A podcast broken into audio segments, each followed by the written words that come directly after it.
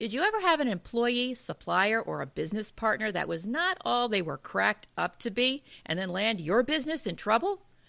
My next guest helps businesses sidestep those kinds of problems and saves corporate clients millions of dollars every year by reducing their liability exposure. She's Candice Tal. This is Business Confidential Now with Hanna Hasl-Kelchner, giving you the inside scoop on how to ignite more business success by doing the right things in the right way. Brought to you by Business MO LLC. Candice Tal is a licensed private investigator who saves corporate clients millions of dollars every year by reducing their corporate liability. And she does it as CEO of Infortal Worldwide, a corporate security and investigations firm helping emerging growth companies as well as the Fortune 500 around the world in a variety of sectors, including biotechnology, financial services, high technology, manufacturing, and professional services. Candice and her team of seasoned security specialists know what rocks to look under. In the more than 30 years the company has been in business, they've conducted over 2 million investigations in over 140 countries in everything ranging from employee background checks to due diligence investigations, computer forensics, and compliance risk mitigation. That's just to name a few. Her company's employment screening programs, for example, are second to none in terms of accuracy. They have a strong focus on best practices. They're highly accurate and give you results that you can rely on 100%. And I am very interested in learning more about that for sure. Candice is also an active member of numerous trade associations American Society for Industrial Security, the National Association of Chiefs of Police, and the Society of Human Resource Managers, just to name a few. She's also served on the board of the World Association of Detectives for over 10 years. How cool is that? It means you won't be able to hide anything from her, that's for sure. And I am very excited to have her with us today. Welcome to Business Confidential now, Candice. Thank you so much, Hanna. Um, it's a pleasure to be here. Oh, it's wonderful to have you here. You know, I, I am fascinated by your business, uh, Candice. And, you know, what's a nice girl like you deciding to become a private investigator? How did that happen? well, that uh, was a long time ago, over 30 years ago. I had a great interest in creating a new type of reporting for investigative work. Um, back then things were done in a very sort of traditional gumshoe type of manner.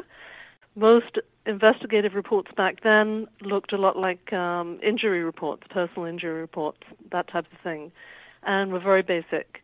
And so I took, I had a background prior to that in uh, civil and environmental engineering, and I underlaid um, civil engineering type reports and overlaid investigative data onto those reports and that was pretty uh, new at the time.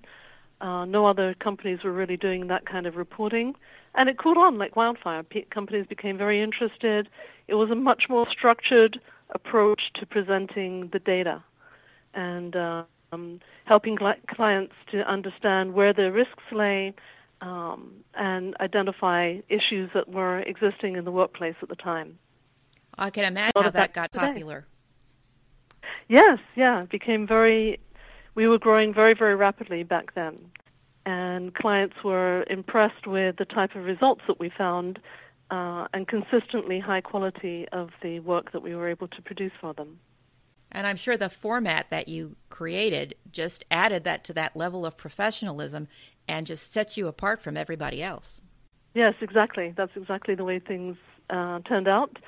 And also we found that as time went along, we were able to create better and better data sets for clients, particularly high-tech companies at the time, uh, high-tech, biotech, banks, law firms in particular, um, who really need that quality of information to take to decide what actions to take next, whether it's to prevent risk in business, whether it's to screen em- employees and executives, and so on and so forth. Business relationships, intelligence gathering for business uh, transactions, that type of thing. And so that really became an, an essential part and core of the business as it is today. Very cool, very cool. Well, I can see that impor- investigations are just very important for getting to the bottom of things so that you have the right information, like, like you said, the quality of information, so people can make more informed, smart business decisions. Now, one type of investigation your company does that applies to any size business is that employee background check. Tell me about that and how what you do is different than let's say my going out to the internet, punching in somebody's name, and then clicking on the link that says, if you want more information, please pay twenty nine ninety nine or you know thirty nine ninety nine. What what is it that right. sets you apart from that? Sure. So those types of um, background checks uh, that, that, many people t- try to do uh, on their own, even with online database capabilities, those are very very limited checks. You get what you pay for in life, of course and a $30 background or a $50 background is not going to yield a whole lot of information. So a typical routine employee screening type of check would include four or five components such as criminal history, educational history, employment verification, social security and address verification, and sometimes credit history depending on whether the person is going to have a financial a degree of financial responsibility to the company bookkeepers, accounting, that type of uh, person, uh, financial executives, obviously. And so those half a dozen components are the key ingredients, if you will, for routine background checks. And uh, the online data tools often don't match names correctly. So particularly with common names, common names can provide very misleading information. You get a lot of false negatives, but you also have false positives and because oftentimes they haven't got the identity of the person sitting in front of you. If you can imagine that you're a business owner uh, screening an employee that you'd like to hire, uh, if they have a very common name, and it could be uh, any of any ethnicity, so it could be uh, Rick Armstrong or you know the John Smiths of the world, or Jose Garcia, or uh, or any type of name, doesn't matter. Those database companies will often pull the wrong person. So there may be 40 or 50 people of that name in a particular county, and they'll pull the wrong, you know, Rick Armstrong for you. And you think you've um, paid 20, 30, 40, 50 dollars for a background check of the right person that's sitting in front of you. And there's a reason for that, which most people are, and particularly most employers, are not aware of. And that is that social security numbers do uh, only tell us which counties the person has lived in in order to check criminal records in those counties. And so the Social Security number does not link to the criminal conviction history itself. Therefore, you may get criminal history uh, information on the wrong person. It's not your candidate sitting in front of you that you'd like to hire. It's somebody else of the same name. And so what most people don't realize is date of birth is the primary identifier for criminal records, for example. And so if you don't have the date of birth when you go to the courthouse to search criminal records, you have most likely pulled the record for a different person of the same name. So that in itself can be very misleading. And then also with databases, online databases, they have holes of information. They may have date gaps uh, a lot of um, county courthouses today are very under-budgeted and understaffed, and so when data gaps occur, your person may have had a conviction in that period of time, but the records are not available in the online system. However, if you go down to the courthouse in person, you will find that information. So it's very prudent to have the full name of the person, the counties they've lived in, which would appear in the Social Security trace, and any other names that they're known by would also typically be related to the social security number. But you also need that other key ingredient, the date of birth. And so that, that would apply to routine employee background checks. So there's a lot of data that's missing in those record, in those online database records. Additionally, statewide, so-called statewide and so-called nationwide criminal records often are only capturing 50% of counties across the U.S. Did you know that? I Most had no idea. That. that. yeah, that's mm-hmm. surprising. You know, it, it makes you wonder what you can rely on. Exactly. And so, right there from the get-go, 50% of crim- uh, criminal conviction histories will not even be captured in these online databases. So, between the 50% of information that's not included uh, and the lack of misdemeanor conviction information, plus the fact that most people with common names can be, there can be many people of the same name in a given county, that yields a lot of false negative information out there. So typically we see that about 45 to 55 percent of all full-time employees have negatives in their background check, and that would be just on a routine background. Wow, that's pretty high. Surprising. Yeah, it is high. Mm-hmm. And um, so many of these online, uh, less expensive background checks may yield we see most of our clients that have experienced that before, they see less than 5 to 10% issues instead of 45 to 55%. So there's a big swing in, in the quality of the information that's out there in routine employment screenings. So, how often are your clients surprised by the information that your investigators uncover? Very often.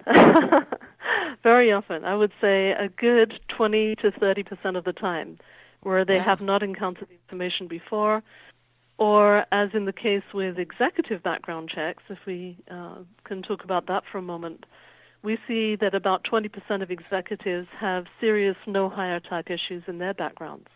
So it's not enough just to screen, uh, you know, regular employee hires, but also prudent to screen executives also.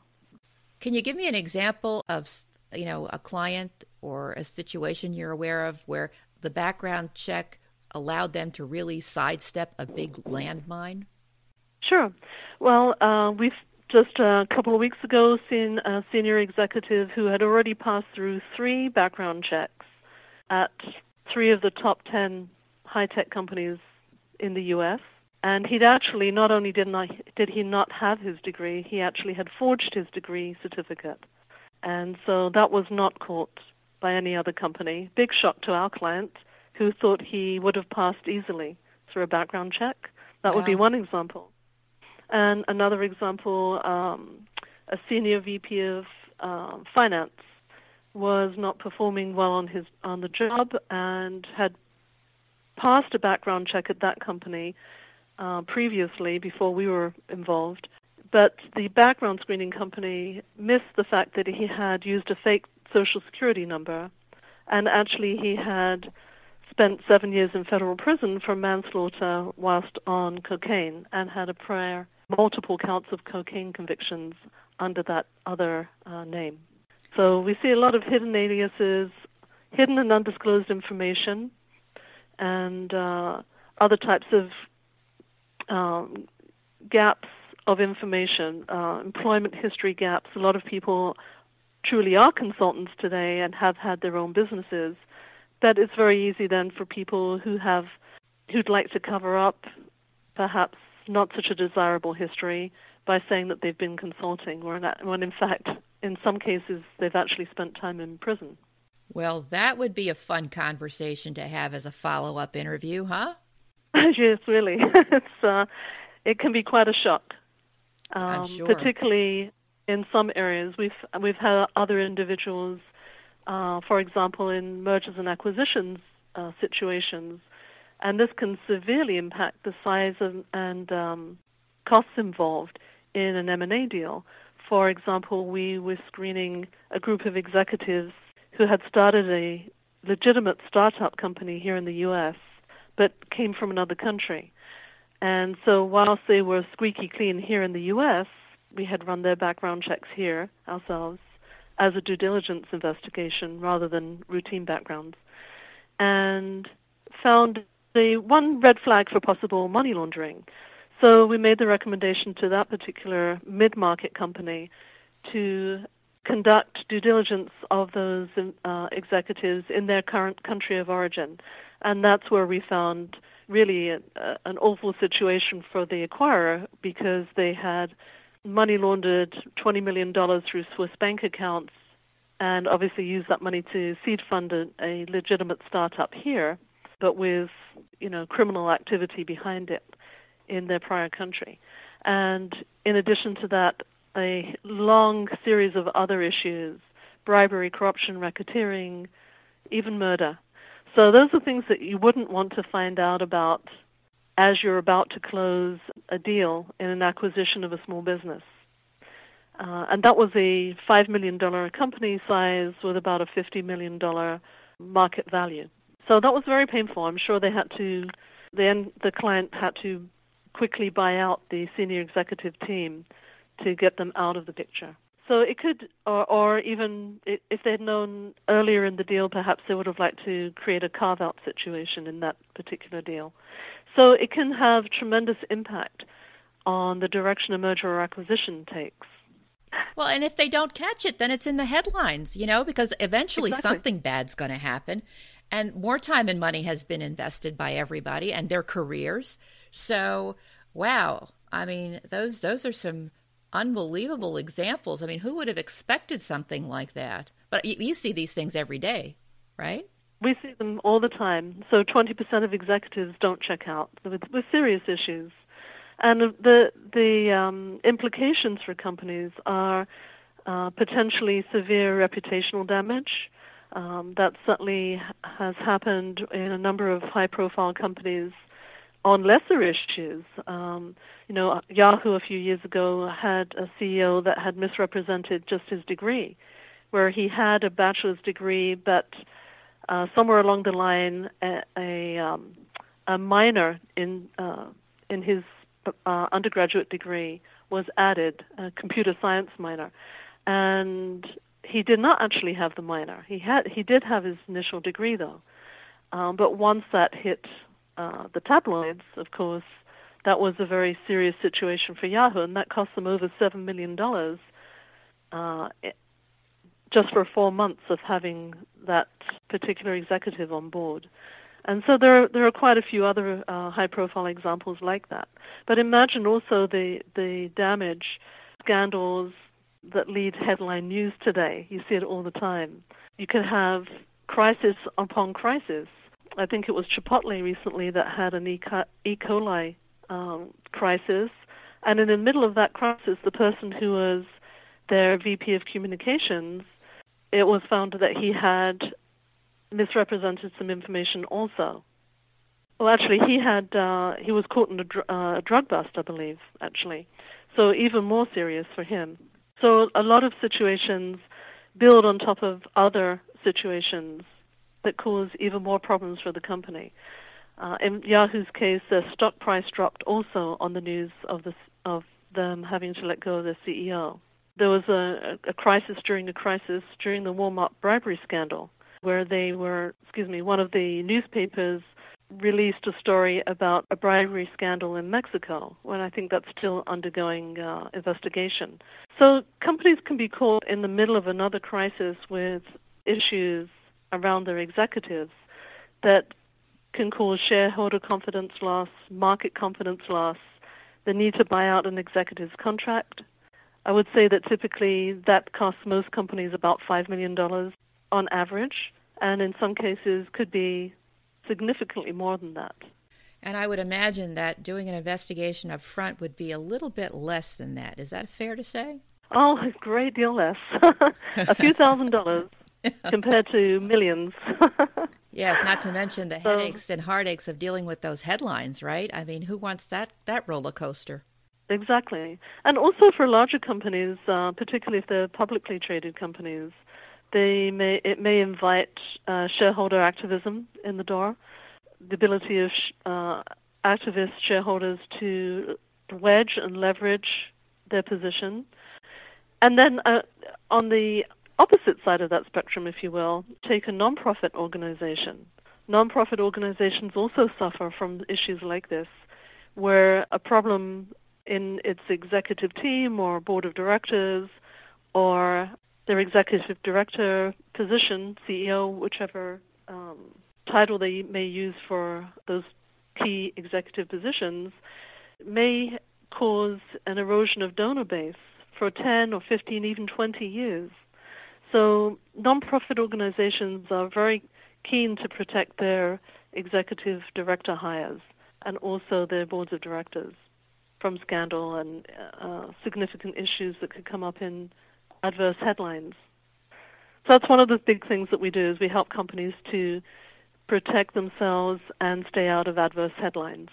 Well, and that's a terrific service because there's one thing about the market. The market really doesn't care about due process. You know, the stock market reacts and people dump those shares. There are black eyes, there's reputation damage. And yeah, several years later, when it gets sorted out in court or there's a settlement, it doesn't make the same headlines. It just doesn't have the same effect. So I appreciate the work that you do. It's really very, very important. But I'm wondering for for emerging companies, for companies that are mid market, that are scaling, at, at what point would you recommend they start screening employees, or I should say, at what level of employees? Because you wouldn't want to really screen all of them, would you? It depends on the size of the company. Once once a company reaches 150, 200 employees, they tend to get repeat issues uh, in their employee base that they'd like to prevent and to minimize, you know, subsequent lawsuits and other types of issues that can come up. So typically when a company reaches that level, they'll do more routine background checks. But startup companies are also exposed, of course. And so startup companies should consider looking at their screening their executive hires. Um, that's a very classic situation to where people may not know their executives that they'd like to bring on board. And I, I can give an example of that in just a moment.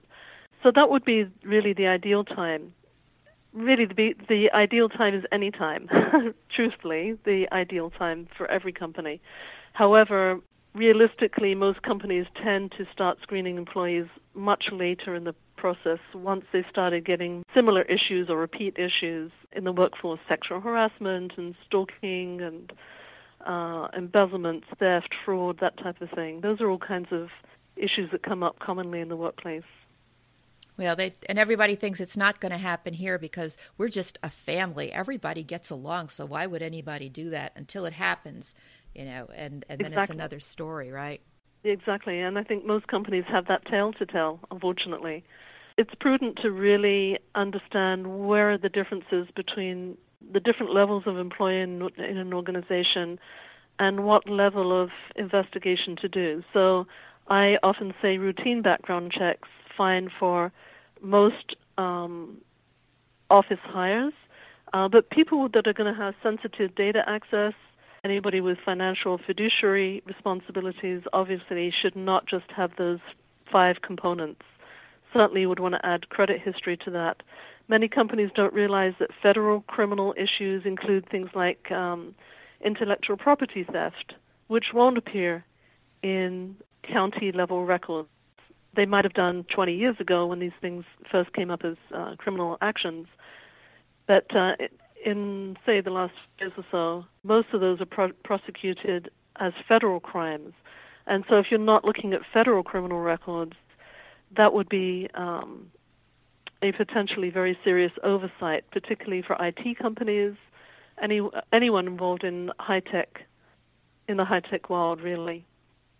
Interesting. Uh, intellectual property theft is a big deal, and then also on the financial side, financial um, issues such as SEC violations, those come up under civil records checks.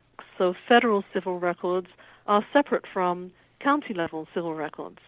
And so those are the kinds of things that uh, people should know about when they're trying to make a decision uh, about uh, and and actually layer the background check according to the job responsibilities involved and the degree of sensitive data and fiduciary interest that the company um, may be exposed to. And so for executives, that's particularly important. So uh, just to give you an example of why you what what would you miss in doing a routine background check on executives? So we've covered a, a couple of examples. Hidden aliases, that's a big issue, particularly if you don't find the alias because you won't find the crime typically that comes along with it. Uh, intellectual property theft we just discussed, money laundering, bribery, racketeering, interstate bankruptcies, SEC violations, concealed criminal activities, name changes, historical issues that might come back as a skeleton in the closet for companies. Undisclosed business ownership, for example, undisclosed board involvement, that could be a very important issue for a senior executive or certainly for a, an executive sitting on a board of directors. If you don't know and they didn't think to disclose it to you, that can happen too, where an executive may think, well, you know, I serve on my brother brother-in-law's board of directors. It's really not related to my job here, and they don't think of disclosing it. And yet, perhaps two or three years down the road, a conflict develops there. That could be a very serious issue. Signs of malfeasance, misconduct, financial pressures. Financial pressures are very important and certainly uh, very heavily tied to certain types of crime and malfeasance against companies, uh, misconduct against companies, different types. Adverse media issues can be a problem, particularly for executives. And then other types of things, litigious behavior, anti-competitive behavior. So all of these are things that you wouldn't find in a typical routine background check that are extremely important and would certainly, many of these examples, not all, but many of them, most actually, would be a no hire issue if it were to uh, come up. One time, just to give you a quick example of that, uh, of the um, undisclosed business ownership, one time we were asked to check on an executive who wasn't showing up for work routinely. And it turned out that he was the general, general manager of a $30 million business for our client, but he was also their $40 million competitor. oh, so he wow. owned their, their largest competitive, yes, largest competing company. And so that when they found out, they obviously wanted to terminate the relationship as quickly as possible. And that can be very complex. You can imagine that, you know, he has access to all of their pricing strategy, their future and current sales, all of their clients. Every aspect of business strategy would be affected there. Definitely. And not just to mention that not only does he know it, but the information has probably left the building with Elvis.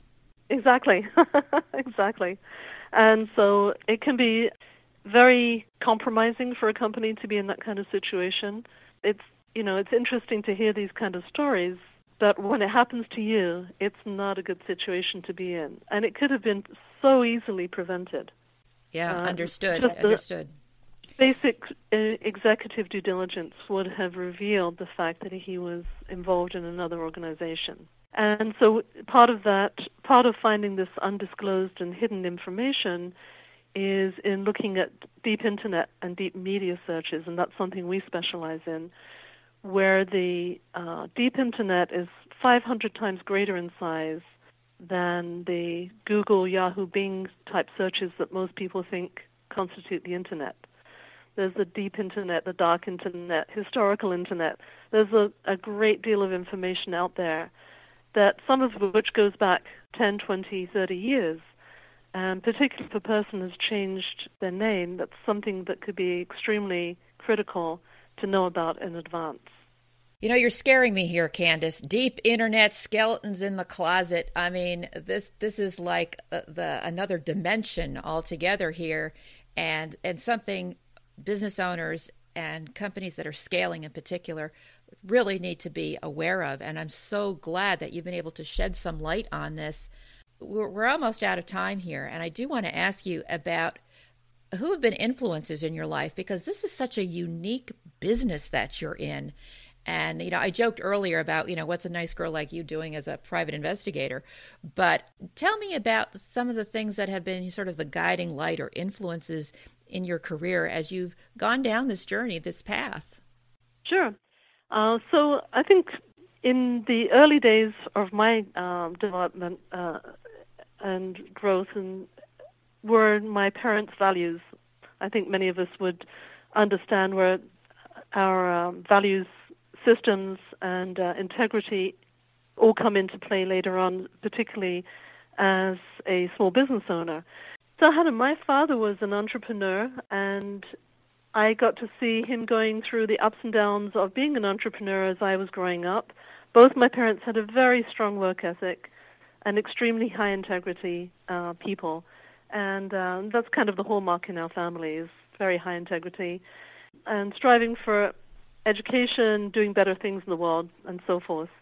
But also, I think later on, I was working at a civil engineering firm. Uh, actually, I was in environmental engineering. This was over 30 years ago, a long time ago. And I met and worked with a wonderful woman who became a mentor to me, who was a senior VP at this very conservative, traditional civil engineering firm. And she really taught me how to present and deliver high quality work, you know, top tier work in a very tough consulting environment. Consulting engineering is is a extremely tough environment in terms of always creating the best possible work. And so that became the hallmark of the work that we did as Infortal to provide the best quality that we could all the time for clients. It's really pervasive in the work culture here in my company. All of my staff, uh, thankfully, are that type of person, high integrity, dedicated to doing things the right way. Uh, we, you know, we work great with our clients, and it's really about, as you know, for many small business owners, it's about building that degree of trust in a relationship and delivering a good quality product of work. And so, for us, that's really the driving force. And those were the main influences for me, I would say you know, it's obvious from the way you speak about the work, and I'm also confident that all of your employees have had big background checks. they have. we do managerial level background checks. On, I'm on sure. I'm sure from the reception. they really have to, to be pristine. Yeah, exactly, exactly. That, that's that's part of the, the deal when they walk in and sign up with you. yeah. Full disclosure, open kimono. Yes, exactly. We do practice what we preach. Yeah, which is so important. You know, the consistency because I, you know I've seen so many companies that have value statements, and it's like, yeah, you want to use that as a fire starter because you're not living up to it. So it's really refreshing to see the work that you're doing, the companies that you're helping with this in particular, and I wish I could go on longer, and maybe we'll have you come back as a guest another time because you know things like the deep web and all this other stuff. It, I'm sure people have have questions about uh, that we could explore further. But in wrapping up here, are there any parting thoughts that you'd like to leave with the listeners? Sure. I would say certainly for all business sizes, people are the number one weakest link in business whether it's crimes against the company, misconduct, malfeasance, whether it's deliberate or, or not deliberate, people certainly are the number one we- weakest link. And that's true for other areas such as cyber attacks. So if you think about trends for the future, certainly for small business, medium, large businesses, what are the common types of trends? Uh, people being the number one weakest link, uh, cyber attacks. Most cyber attacks are really about the people either causing or, or enabling the attack to occur. Again, deliberately or not deliberately is not the question here. So cyber attacks will continue to increase. And if we think that's bad enough, Internet of Things is heading our way. It's here already. And I've read some reports that say that expect a hundred times greater risk factor with the Internet of Things than even with cyber attacks. So we all have to become that much more aware of where our weakest links are, not only on the human side, but also on, in our systems. Larger companies will need to show that they are complying with regulatory requirements for the future by and passing that down into their supply stream. So uh, smaller companies, second and tier, third tier, even fourth tier companies are going to need to show and demonstrate that they're complying this is already the case with federal contracts. Many of your listeners will already know this, that more and more companies are being asked to do federal background checks or background checks that would be compliant with federal regulations. And that really talks to a lot of what we've just spoken about today.